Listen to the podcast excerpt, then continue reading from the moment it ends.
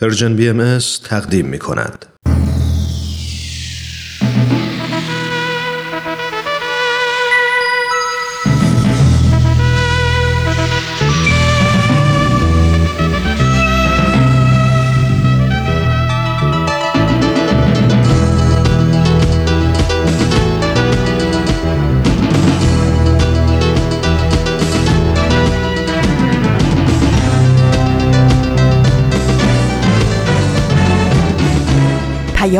دوست. برنامه ای برای تفاهم و پیوند دلها.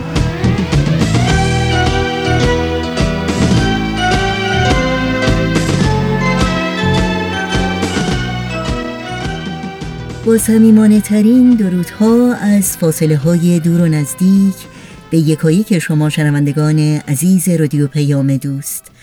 در هر خانه و سرای ایران زمین و در این دهکده جهانی که صدای ما رو از رادیو پیام دوست میشنوید بهترین ها رو براتون آرزو داریم و امیدواریم ایمن و تندرست و استوار باشید و اوقاتتون رو با دلگرمی و امید سپری کنید.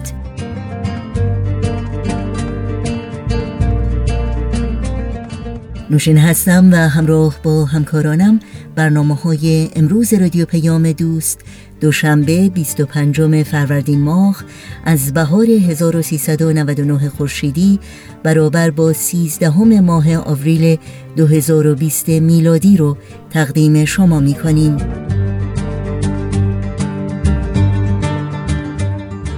پیام دوست امروز رو با برنامه این روزها آغاز می کنیم بعد از اون با نمایش رادیویی تاریخ به روایت مورخ همراه خواهیم بود و در پایان هم برنامه گزیده های از یک سخنرانی رو خواهیم شنید. امیدوارم همراهی کنید و از تمامی برنامه های امروز رادیو پیام دوست لذت ببرید. با ما هم در تماس بمونید و با مطرح کردن نظرها و پیشنهادها پرسش ها و انتقادهای خودتون ما رو در تهیه برنامه های مورد علاقتون یاری بدین.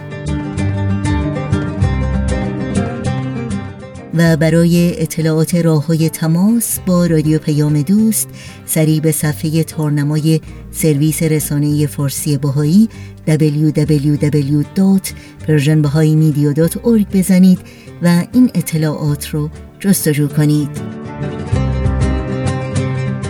و اگر از کاربران فعال شبکه های اجتماعی هستید می‌تونید برنامه های رادیو پیام دوست رو زیر اسم Persian BMS دنبال بکنید و با ما در تماس باشید. یادآوری کنم که آدرس تماس با ما در پیام رسان تلگرام هست at Persian BMS contact.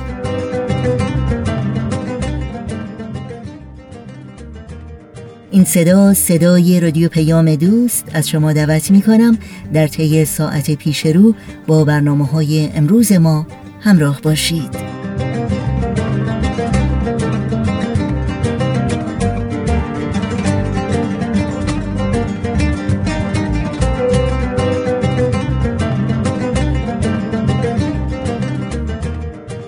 چند روز پیش یک موزیک ویدیو و یا نماهنگی که اخیرا در رسانه ها و شبکه های اجتماعی سر و صدای زیادی به پا کرده و دست به دست میگرده نظرم رو جلب کرد.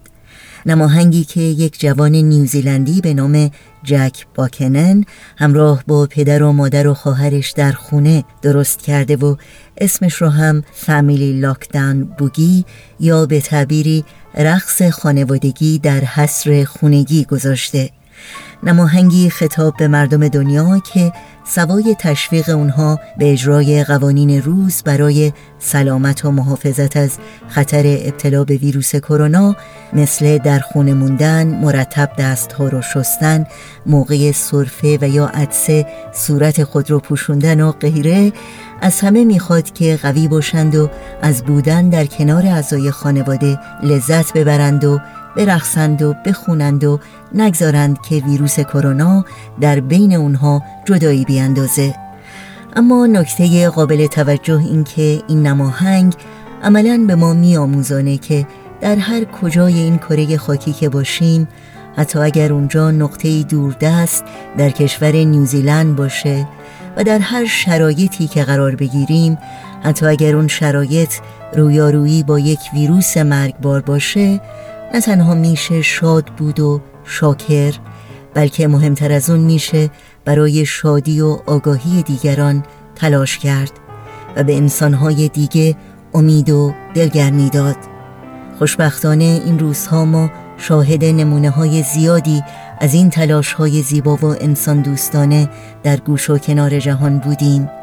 تلاش هایی که مانند اشعه های درخشنده خورشید انسانیت بر آینه قلوب ما میتابند و ابرهای تیره و تار استراب و نگرانی و سردرگمی و پریشانی رو میشکافند و گرمی محبت و روشنایی امید رو به ما هدیه می کنند به یاد داشته باشیم که این روزها اگرچه بسیاری از ما در خونه هامون کم و بیش از ایمنی و رفاه برخورداریم اما بسیارند انسانهایی که تنها و بی سرپناهند گرسنه و خسته و دلشکسته و بیمارند و هر تلاشی که بتونه لحظه های اونها رو شاد کنه و اندکی آرامش و راحتی و امید و اطمینان بهشون بده بدون شک زیباترین و ستودنی ترین تلاش ها خواهد بود.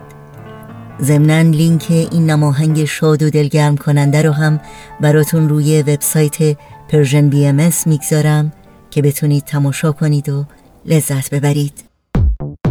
This one goes out to anyone who's on coronavirus lockdown.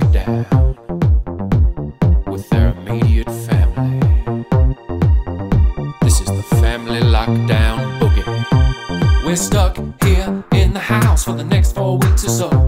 And we won't be going out because the government said no. Just my mother and my father and my sister and me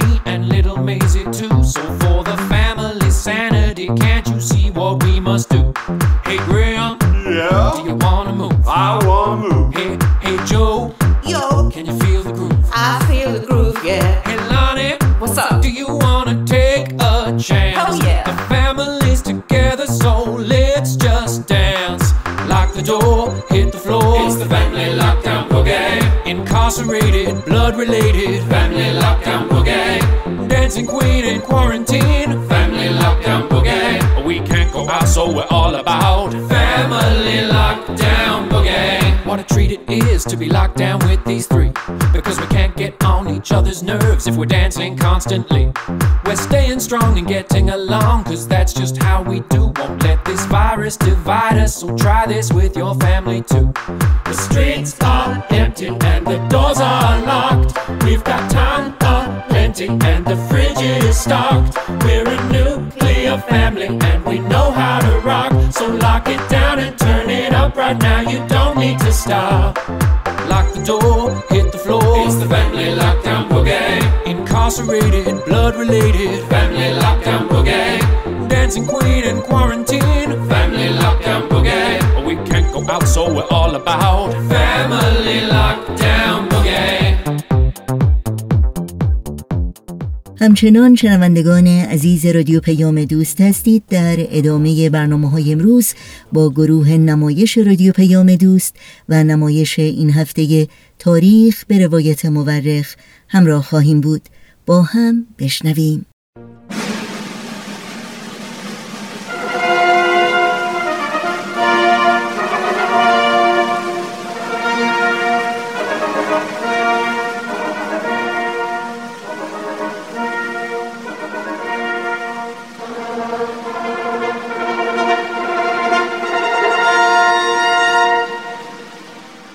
تاریخ به روایت مورخ. من کتاب تاریخ نبیل رو از ترنم دوستم گرفتم که بخونم. این کتاب یه قسمت از تاریخ ایرانه که تا حالا نشنیده بودم. کتابو که باز کردم خود نبیل که اونو نوشته شروع کرد با من حرف زدن. خیلی عجیب بود ولی خیلی هم برام جالب بود. این تاریخ یه بخش از کاری از گروه نمایش. رادیو پیام دوست. تهیه کننده و کارگردان امیر یزدانی. فصل دوم.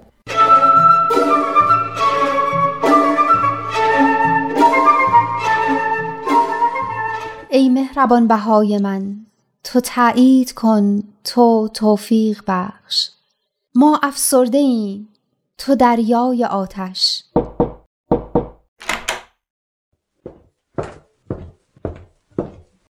ما پژمرده ایم تو نسائم روح بخش نسیم عنایتی و شمیم موهبتی برسان. چقدر قشنگ خوندی قربونت برم.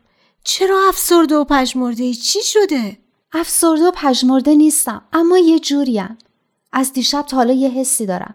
احساس می‌کنم یه چیزی رو از دست دادم اما نمی‌دونم چی. انگار یه گم شده داشته باشم. دیشب تاریخ نبیل میخوندی؟ آره تاریخ نبیل میخوندم.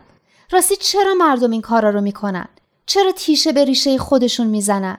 چرا راه صاف و ول می‌کنن و با سر میپرن تو دره؟ چرا سیاهی و به نور ترجیح میدن؟ تو هم امروز چه سالای فلسفی می‌کنی ها؟ نه واقعا. چرا؟ چون حق انتخاب دارن. خداوند بهشون حق انتخاب داده. دقت کردی؟ آدما همیشه در زندگیشون در حال انتخابن. همیشه باید بین یه چیزی که ظاهرش خیلی جذاب به نظر می‌رسه و اون چیزی که در حقیقت خوب و درست و به نفعشونه انتخاب کنن. خیلی بچگان است که آدم و جذب چیزای ظاهرا جذاب بشن. دقیقا. اما خیلی از آدما هم بچن جذب مقام و منصب و پول و ثروت و لذتهای بیمنی و مفهوم میشن و به خاطرش از همه چیزای مهمتر و عالیتر زندگی باز میمونن. اما پاکی صفای بچه ها رو ندارن. بچه ها کم کم یاد می‌گیرن و تربیت میشن. اما اینا نه می‌فهمن و نه دلشون می‌خواد که بفهمن. آره اما نه همشون. بعضیا فقط نمی‌دونن و ندونستنشون هم تا حدی مسئولیت ماست که می‌دونیم و بهشون نگفتیم.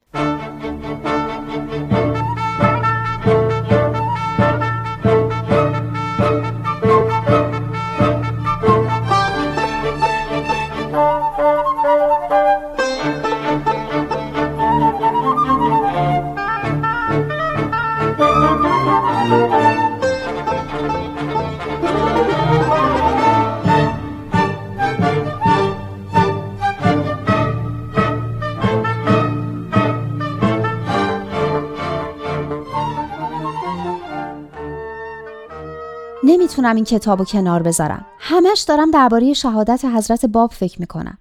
شهادت حضرت باب و انیس عاشق و وفادارشون محمد علی زنوزی.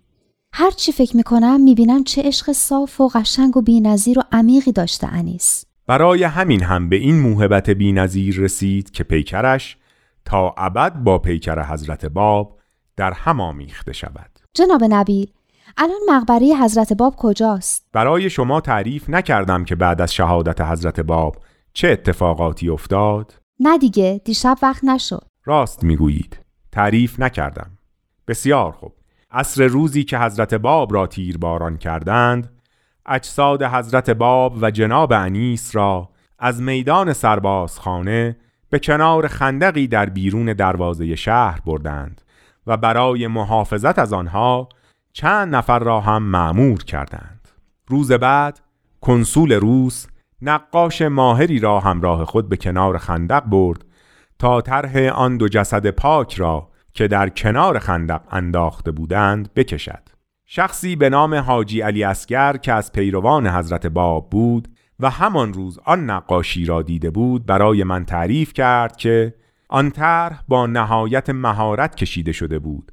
و من چون در آن دقت کردم دیدم هیچ گلوله‌ای به پیشانی آن حضرت نخورده.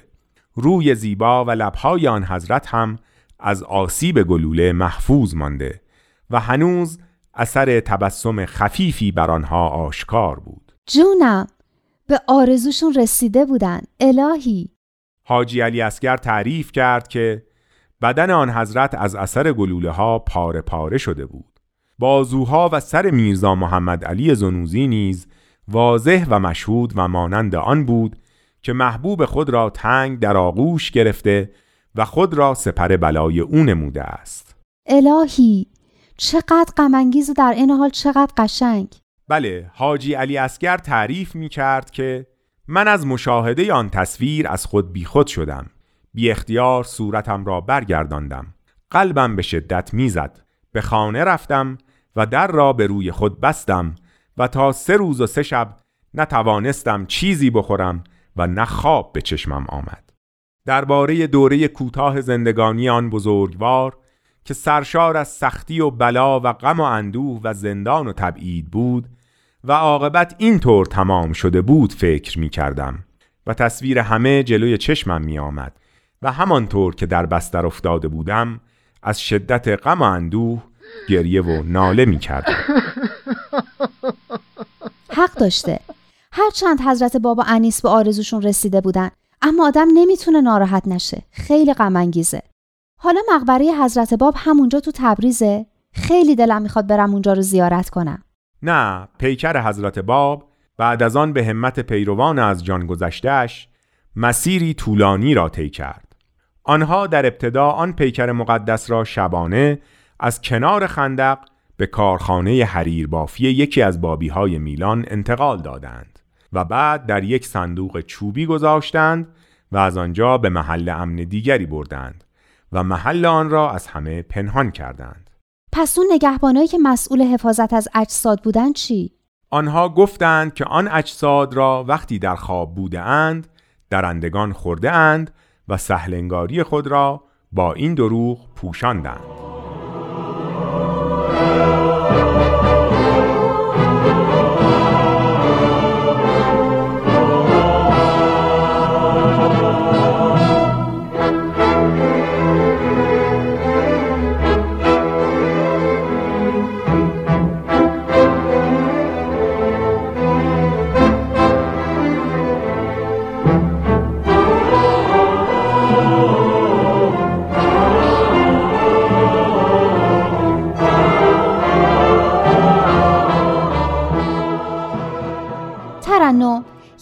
شما نمی‌دونین مقبره حضرت باب کجاست؟ کی گفته که نمی‌دونیم؟ پس اون عکسایی که نشونت دادم چی بود؟ کدوم عکسا؟ یادت هست یه بار عکسای باغهای باهایی رو که روی کوه کرمل هستن نشونت دادم؟ آره اونا رو که یادمه مثل باغ بهشت بود.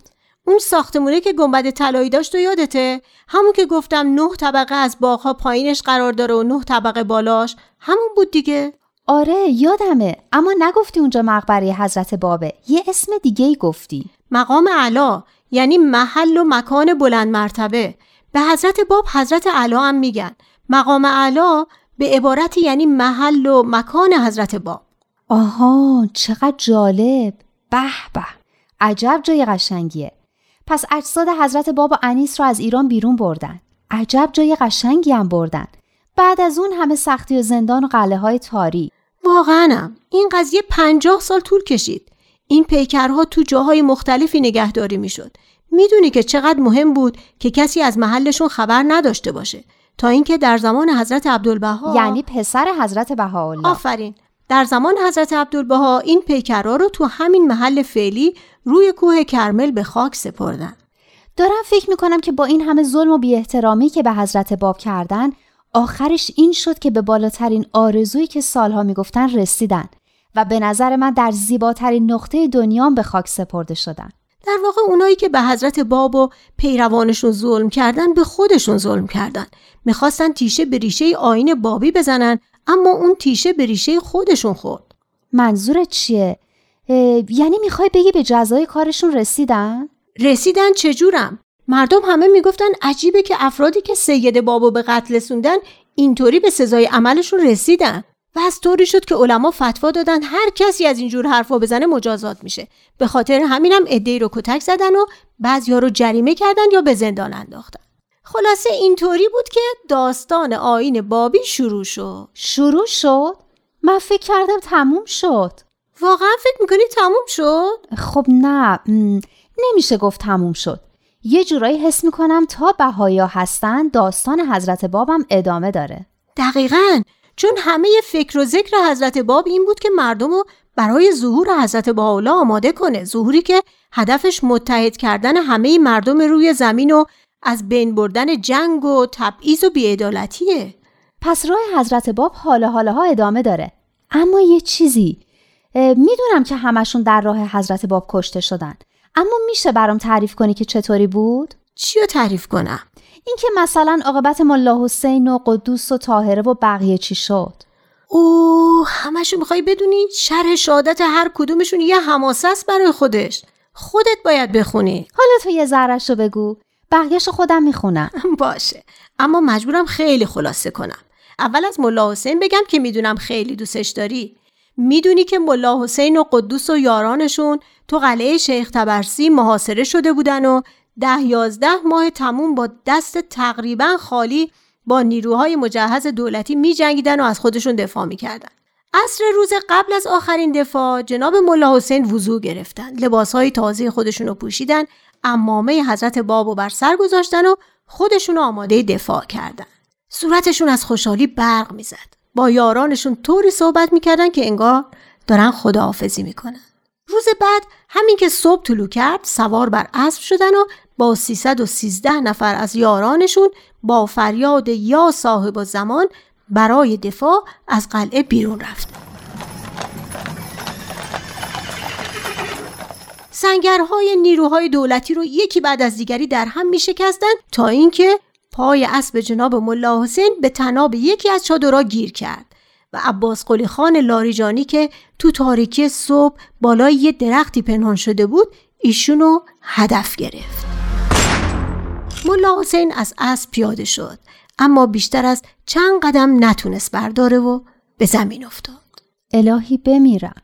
دو جوون خراسونی ملا حسین رو به قلعه و به پیش جناب قدوس برگردوندن. جناب قدوس از همه خواستند که ایشونو در اتاقی که بودن با ملا حسین تنها بذارن. یکی از یاران به اسم میرزا محمد باقر که پشت در ایستاده بود شنید که جناب قدوس به ملا حسین میگن خیلی زود از من جدا شدی و مرا در چنگال دشمنان رها کردی زیاد طول نمی کشد که انشاءالله من هم نزد تو خواهم آمد و به تو خواهم رسید و از نعمتهای الهی که به وصف نمی آید بهرهمند خواهم شد بعد صدای ملا حسین رو شنیدن که گفت جانم فدای شما آیا از من راضی هستید؟ بعد از مدتی جناب قدوس به میرزا محمد باقر فرمودند که در رو باز کنند. میرزا محمد باقر تعریف کرده که وقتی وارد شدیم و نگاه کردیم دیدیم جناب ملا حسین از دنیا رفته و لبخند ملایمی روی لبهاشون دیده میشه. اونقدر آرامش و اطمینان داشتن که بیننده فکر می‌کرد به خواب رفتن.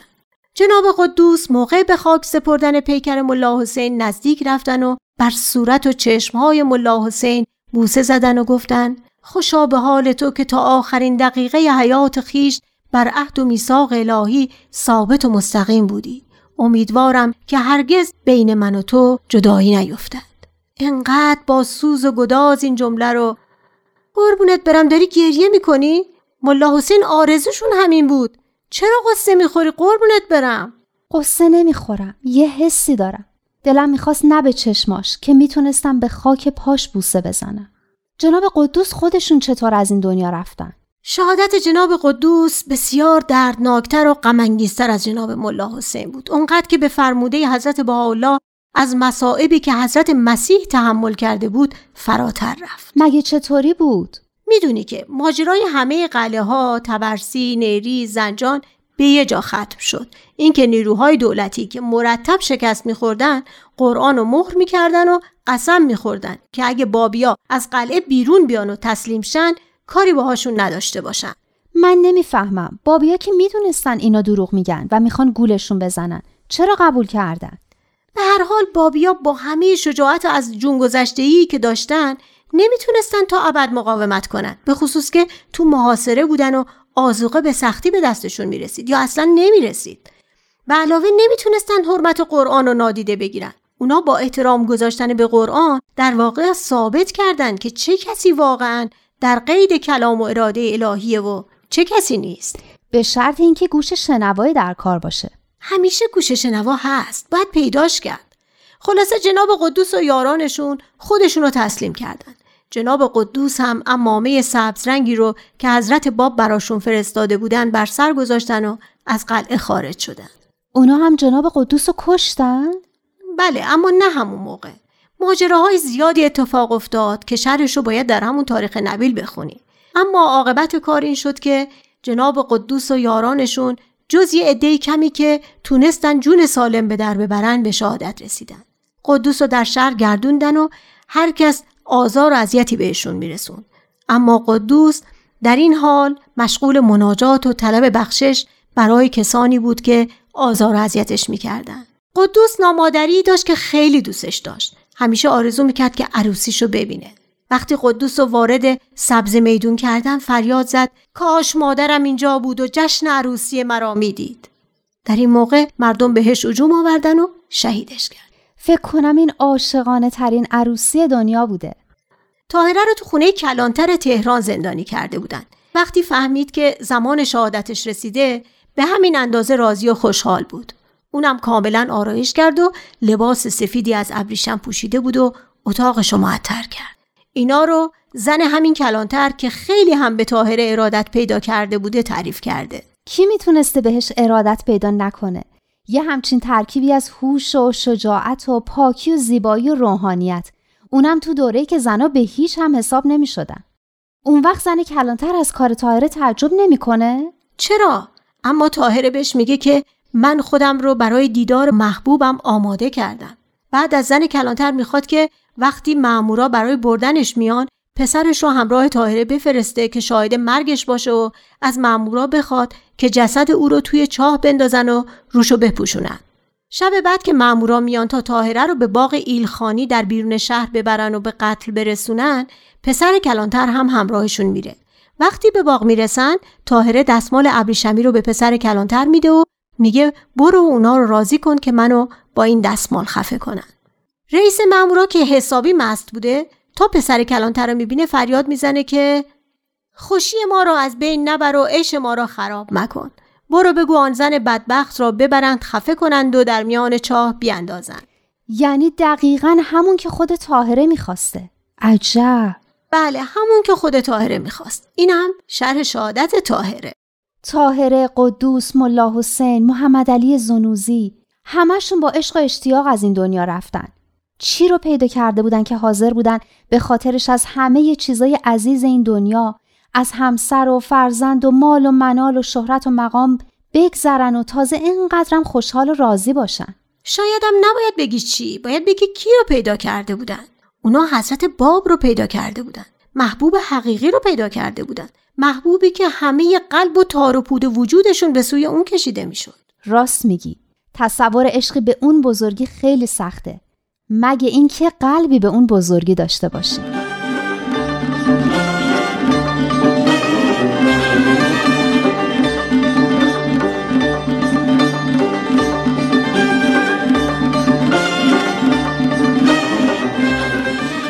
نمایش این هفته تاریخ به روایت مورخ بود که از رادیو پیام دوست شنیدید. بخش بعدی پیام دوست امروز برنامه گزیده های از یک سخنرانی خواهد بود اما قبل از اون با هم به قطعه موسیقی گوش کنیم.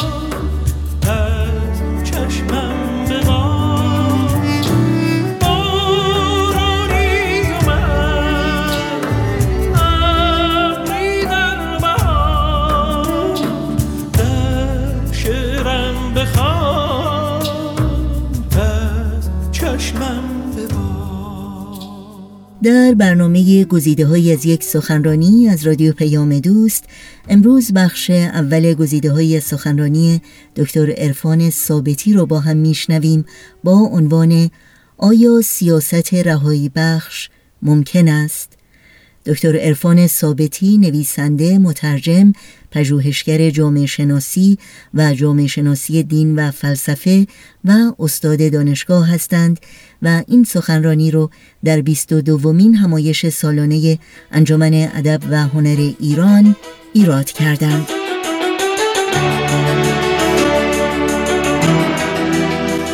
صحبتی که قرار هست بکنیم رو من یک بحث کلی می‌کنم زمینه بحث رو مشخص می‌کنم. اما بعد به یه موضوع خاصی تمرکز خواهم کرد و اون موضوع راستی و صداقت هست. آرتور کوستلر در کتاب تیری در آسمان که چکیده تأملات او درباره فجایع جنگ جهانی دوم هست این نویسنده مجارستانی نامدار میگه ما سرگرم جنگ بر سر الفاظ بودیم. و نمیفهمیدیم که کلمات آشنا جهت را گم کردند و سمت و سوی نادرستی را نشان می‌دهند. دموکراسی همچون دعا ورد زبانمان بود اما اندکی بعد بزرگترین ملت اروپا آلمان به شیوه های کاملا دموکراتیک به آدم کشهایش رأی داد و آنها را بر عریکه قدرت نشاند. اراده توده ها را می ستودیم اما معلوم شد که اراده ای جز مرگ و خودویرانگری ندارند.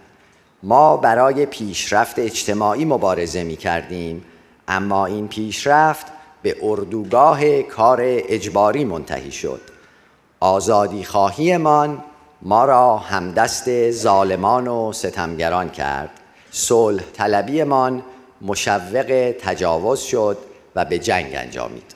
در واقع تفسیری که او می‌کنه از فجای جنگ جهانی دوم تا حدی به دوران کنونی به نظر من شباهت داره چون همه این کلمات مثل دموکراسی، آزادی، صلح، عدالت، رواداری، پیشرفت ورد زبانها هست اما از محتوا توهی شده. اگه شما دقت کنید کسایی که شاید دیده باشن تو فیلم ها وقتی سر مرغ ها رو می‌برن بعد از اینکه کلشون قطع شده یه چند متری هنوز میدوهن اون مرغا. این مفاهیم سیاسی مدرن هم به نظر من مرغهای سربریده ای هستند که هنوز فکر می‌کنیم در پس این دموکراسی، آزادی، عدالت، صلح و رواداری چیزی هست اما واقعیت اینه که اگر واقعا از محتوا توهی نشده بود و سربریده نشده بود وضع کنونی دنیا نباید اینطور بود. من در یک مقاله ای چندی قبل دیدم آنتونیو گرامشی که یک نظریه پرداز نامدار مارکسیست هست زمانی که در زندان بوده در اوایل قرن بیستو یک یادداشتهایی می نوشته به اسم ورق پاره های زندان خیلی مفصله. در یکی از اونها یک تعبیری داره که خیلی به مفهومی که در آثار شوقی افندی در همون حوالی ما می‌بینیم شباهت داره. ایشون از یه مفهومی صحبت می‌کنه به اسم دوران فطرت به لاتین اینتررگنوم این در روم باستان وقتی بوده که پادشاهی در میگذشته و هنوز وارث و جانشینش به تخت ننشسته بوده. این فاصله این برزخ این خلا این به تعبیر فطرت میان مردن و درگذشتن پادشاه قبلی و به تخت نشستن پادشاه جدید رو بهش میگه این مثل دوران کنونی هست. نظم کهن حاکم بر جهان در حال احتضار و مرگ و زوال هست اما نظم جدیدی هم به جای این یا ننشسته یا متولد نشده یا نوزاده. به هر حال همونطور که قوانین پادشاه درگذشته. دیگه اونقدر نافذ و قدرتمند نیست. نظم کهن هم نمی‌تونه سیطره خودش رو بر دنیا حاکم بکنه. اما یه نظم و قدرت جدیدی هم حاکم نشده که این خلع رو پر بکنه. به همین دلیل از دوران فطرت صحبت می‌کنه. حالا به نظر بعضی از اندیشمندان معاصر اگر اکنون سیاست دنیا در حال فطرت به سر می‌بره دوران فطرت دلیلش اینه که تمام این سازوکارهای نظم سیاسی ریشش و پایش در دولت ملته در ملیگراییه. اما این نظم کهن ملیگرایانه دیگه پاسخگوی همبستگی و به هم پیوستگی انسان جهانی شده کنونی نیست. با برنامه گزیده های از یک سخنرانی از رادیو پیام دوست همراهی می کنید بعد از لحظاتی موسیقی توجه شما رو به ادامه این برنامه جلب می کنم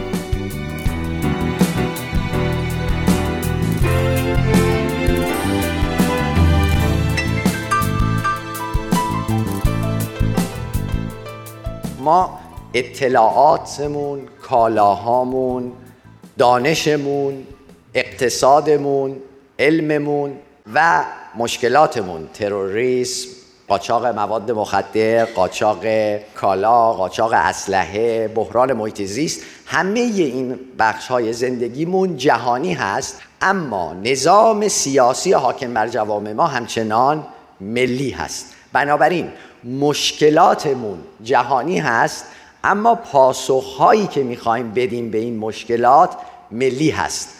همین هست که باعث میشه که این مرغهای سرکنده همچنان ظاهرشون همون مفاهیم زیبایی هست که گروهی زیر اون پرچمها قرار می‌گیرن و شعار میدن و قریب هیاهو سر میدن. اما به جایی نمی‌رسن چون مرده چون ملی هست و جهانی نشده به مرحله جهانیت نرسیده. خانم تاچر زمانی که نخست وزیر بود خیلی عادت داشتشون می‌گفت there is no alternative. هر حرفی من می‌زنم همینه. دیگه هیچ آلترناتیو دیگه ای براش نیست. زیگموند من جامعه شناسی که دو سال پیش درگذشت میگه در یه مورد حق با ایشونه. There is no alternative هیچ راه حل و بدیل دیگه ای نیست و اون اینه که ما باید بپذیریم که پاسخ مشکلات ما باید جهانی باشه. میگه خیلی تعبیر زیبایی داره شون میگه ما مثل کسی هستیم که لب پرتگاه ایستادیم. یا برمیگردیم و میپذیریم که تنها راه حل ما پیوستن همه ما به هم هست یا اگه راه دیگه غیر از این یعنی آلترناتیو دیگه اینی که از اون پرتگاه بپریم پایین و میگه یا آینده نخواهیم داشت هممون نمیشه. بریتانیا فکر کنه آینده داره ولی اتحادیه اروپا نداره یا بالعکس. یا همه آینده ای نداریم یا آینده هممون به هم پیوند و گره خورده. حالا چه کنیم که بر این در از آگاهی جهانی بهش دست پیدا کنیم یا اون رو جا بندازیم؟ این گره خورده به مسئله امید. شما الان به هر سیاستی در دنیا نگاه کنید می‌بینید کسایی که قدرت می‌گیرند از راه ترس یا نفرت پراکنی قدرت می‌گیرن پوپولیستا نه از راه عشق و امید. این حالا رو مسئله امید من می‌خوام تاکید کنم. آرمان داشتن که تو جامعه کنونی ایران هم خیلی آرمان خواهی رو مزموم می‌دونن متاسفانه که حالا در ادامه نطق میگم که چرا این اتفاق افتاده.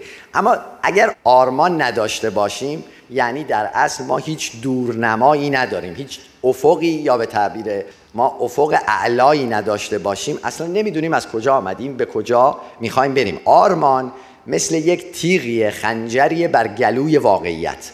تا وقتی که آرمان واقعیت رو این خنجر آرمان گلوی واقعیت رو تهدید نکنه واقعیت عقب نشینی نمی‌کنه سر جاش میسته و بنابراین در نظر بگیرید اگر در دهه 60 میلادی روزا پارکس بنیانگذار در از جنبش مدنی سیاه پوستان آمریکایی ایشون هم می‌دونست که واقعیت یعنی سیاها حق ندارن برن در جای سفید پوستا در اتوبوس وسایل نقلیه بشینن.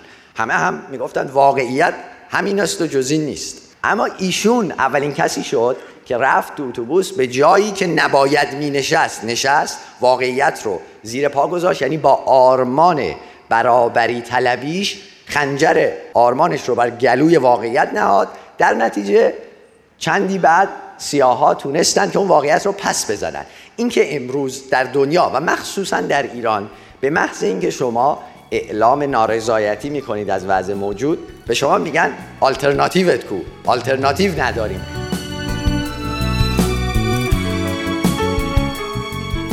بنابراین پذیرفتن واقعیت یعنی بی آرمانی کسی که آرمان داره می‌دونه که من این وضعیت رو نمی‌خوام و به کجا می‌خوام برم.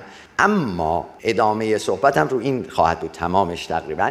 اما کسی که آرمان داره برای آرمانش باید هزینه بده.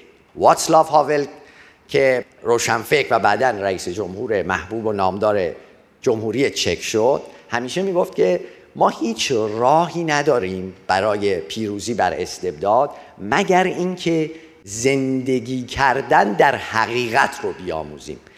خیلی ایشون حرفش جالب هست. به دلیل اینکه می‌گفت ما تا زمانی که حاضر نباشیم اخلاق رو بر سیاست حاکم بدونیم.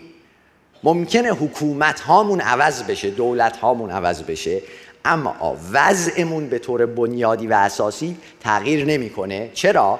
چون به تعبیر ایشون تنها با حقیقت که ما می‌تونیم ساکنان یک دنیای واحد بشیم. چرا؟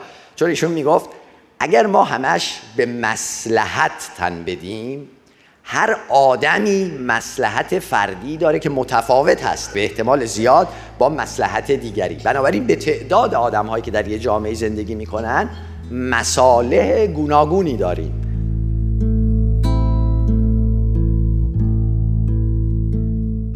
و برای شنیدن بخش بعدی گزیده های سخنرانی دکتر ارفان ثابتی هفته آینده همین روز و همین ساعت با رادیو پیام دوست. همراه باشید.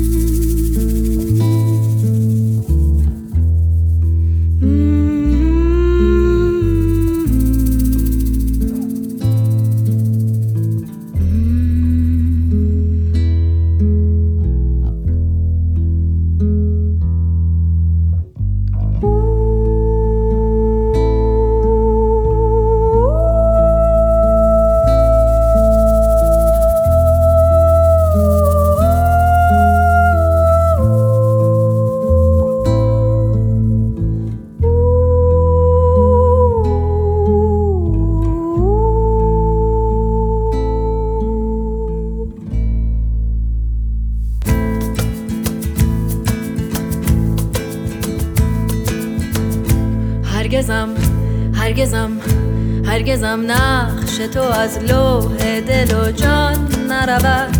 هرگزم نقش تو از لوح دل و جان نرود. هرگز از یاد منان سر به خرامان نرود. هرگز از یاد منان سر به خرامان نرود. در از البست دلم با سر زلفت پیوند. در از البست دلم با سر زلفت پیوند. تا ابد سر نکشد و سر پیمان نرود. تا ابد سر نکشد و سر پیمان نرود. شنوندگان عزیز برنامه های این دوشنبه رادیو پیام دوست هم در اینجا به پایان می‌رسه. همراه با بهنام مسئول فنی و البته تمامی همکارانم در بخش تولید رادیو پیام دوست از همراهی شما سپاسگزاریم و شما رو به خدا میسپاریم. تا روزی دیگر و برنامه دیگر شاد و پاینده و پیروز باشید.